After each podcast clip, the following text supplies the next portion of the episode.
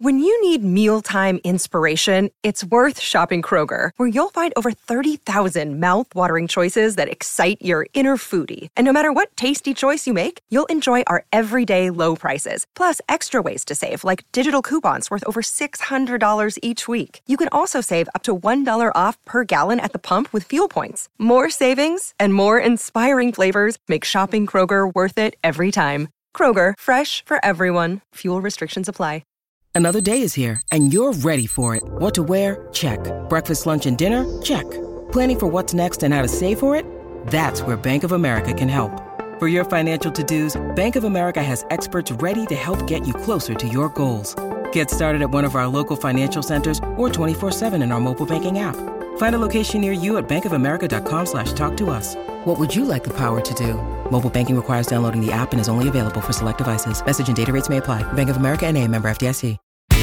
After leaving teaching because of some serious burnout, she vowed to build the community she wished existed when she needed it most. She went from classroom teacher to an educational consultant, instructional designer, and six figure business owner. Now, she's here to help you achieve happiness and work life balance, whether inside or outside the classroom. Come join our discussion as we talk about managing teacher burnout, career transitions outside the classroom, starting a side hustle, and everything in between. Here's your host of the Teacher Career Coach podcast and your new personal cheerleader, Daphne Gomez. Welcome to another episode of the Teacher Career Coach podcast. I'm your host, Daphne Williams. One of the things that I was the least prepared for in my own career journey was interviewing for positions outside of the classroom. In one interview, I had to walk through how I would teach teachers how to use this online math game, and while I did okay, I know I didn't perform as well as I could have. I could have been more prepared. In another interview for instructional design, I was asked to describe how I would create a program teaching someone how to make a peanut butter and jelly sandwich. I started overthinking it. I mean, if they don't know how to make a peanut butter and jelly sandwich, would they be able to use an online resource to teach them how to do that? Or do they live in this world where they know how to read and use online resources, but they just really need detailed instructions on using a butter knife and opening up a bread bag? Anyhow, I totally froze and I couldn't answer like at all. Interviews in general can be intimidating and stressful, but even more so when you're exploring a career you're not as comfortable with. In this episode, I'll share five tips to help you prepare for any upcoming interviews that you have outside of the classroom to help you feel more confident. My very first tip is to prepare your answers in advance and practice them. And this one seems obvious, but I have so many teachers that I've worked with not thoroughly prepare for their interviews and get caught off guard. First, you need to know the role and what it's requiring you to do.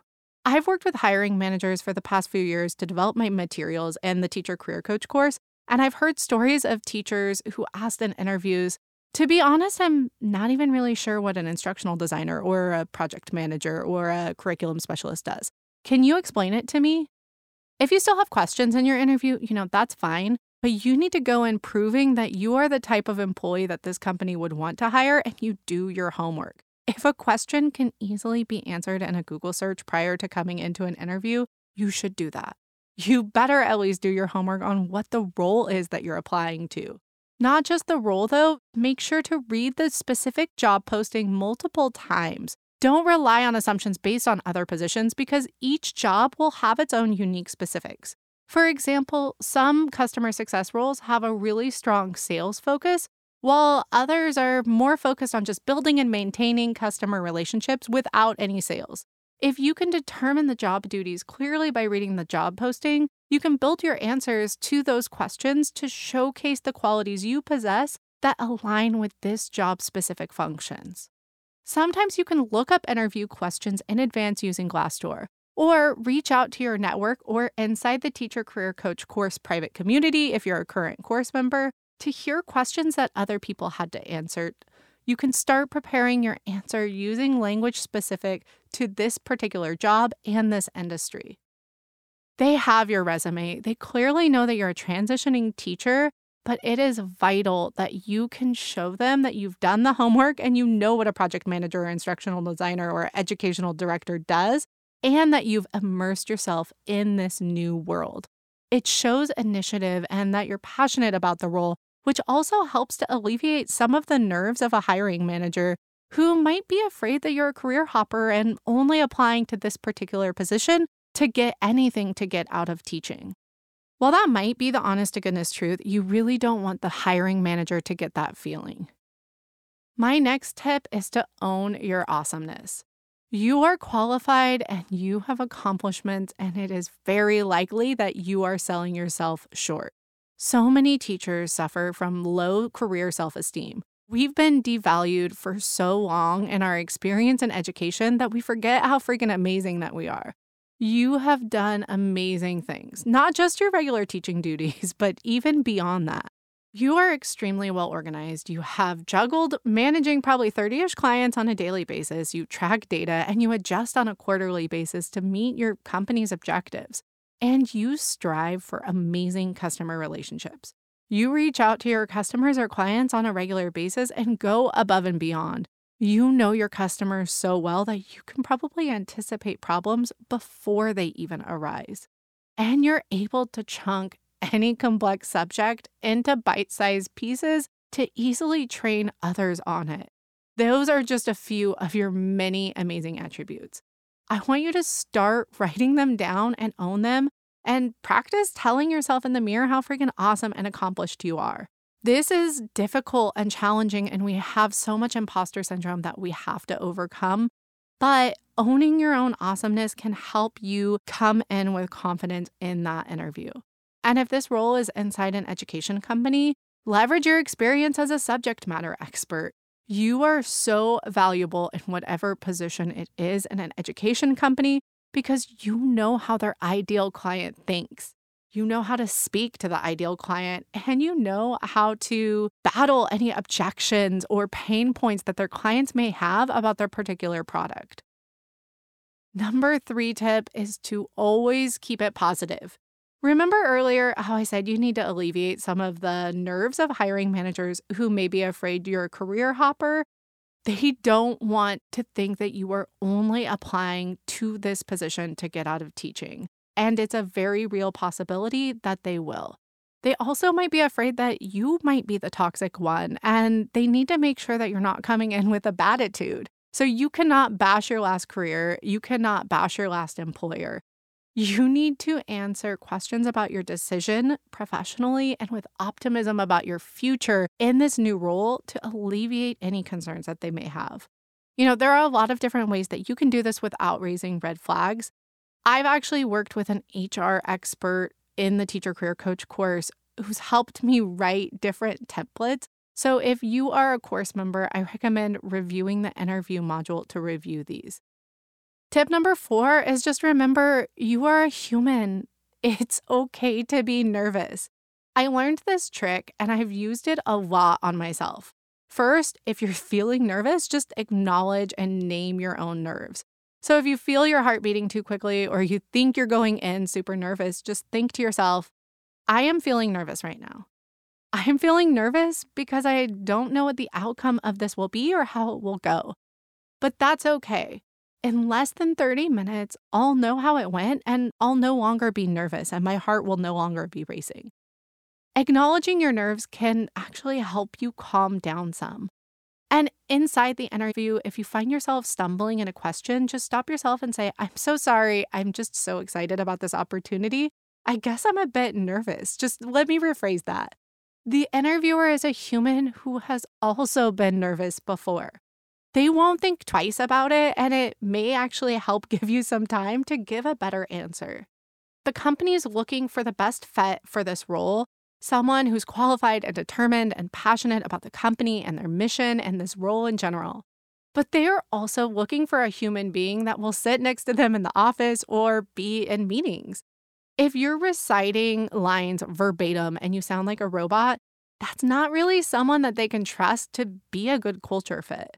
Going back to my peanut butter and jelly story from the beginning, well, I actually landed that instructional design position because I acknowledged, yeesh, I'm trying, but I guess I'm overthinking this question. I'm so sorry. I guess I got a bit nervous. And me and the interviewer were able to laugh about it. The other questions I did well on, and he said he could tell that I was super qualified and able to comfortably acknowledge when I struggled, and that I was a good culture fit for the company. They sometimes also will throw in curveball questions like, What would you do if aliens arrived today? Just to see how you answer to determine if you're, you know, a robot or a real human being. And my last tip is just to accept that things might be outside of your control. So don't beat yourself up if you didn't do well, and don't beat yourself up if you didn't end up getting the position, even if you did really well. Some hiring managers may have biases because of one answer or the fact that you're a teacher leaving the position, or potentially an age bias. All of these stink, and they're also outside of our control. There's nothing that you can do about it, but just keep improving and applying until you find a position that's the right fit for you. Just know that you honestly may have been the most qualified candidate for a position and still not got the job because Jeff from accounting has a nephew he referred who ended up getting it. You'll never really know the true story, but we always just end up assuming it's because we're the worst. We're the worst candidates and we did terrible even when we thought we did well. The truth is that they picked you to interview. They picked you over who knows how many other people who applied. You made it into the top few candidates, which is awesome and a win in itself. You can control what you learned from this interview, what questions you would improve for the following ones, and how you react to the news that you didn't get the job. Does this no mean that you're going to give up hope altogether? You're just going to quit. Is this the roadblock that makes you give up on your goal of switching careers? Not on my watch if I have anything to say about it. I hear no's all the time, and I wouldn't be where I was today if I wasn't super comfortable failing. So just know that in this process, you are going to hear a lot of no's. It's gonna sting, but you have to grow and get comfortable with it and keep moving on because eventually you will hear that one yes, and that's all that it's gonna have to take. And a no in itself doesn't really have to be the last word. So if they send you a sorry, we went with another candidate email, don't let no be the answer. Follow up with a thank you so much for this opportunity. I loved meeting you, and I'm really passionate about working at this company for reasons XYZ. So, if there are any other positions in the future, I'd love to be considered if you feel that I'm qualified. You never know what that one last email could do. So, to reiterate, my top five tips are to write your answers down and practice them own your awesomeness, always keep it positive, remember to be human, and accept that things might be out of your control. If you want more interview support to help you with a career transition, I highly recommend signing up for the Teacher Career Coach course. I help walk you through all of the most commonly asked questions like what happened at your last job? Why are you leaving teaching? What are your strengths and weaknesses? And I cover best strategies to stand out and be memorable, templates for following up, and more to help save you time and energy figuring it out. If this podcast or the Teacher Career Coach course ended up helping you land a position, please let me know. DM me on Instagram at Teacher Career Coach or email me at support at teachercareercoach.com and share your story so that we can continue to share all of these former teacher paths with the audience. Thank you so much, and I'll see you on the next episode.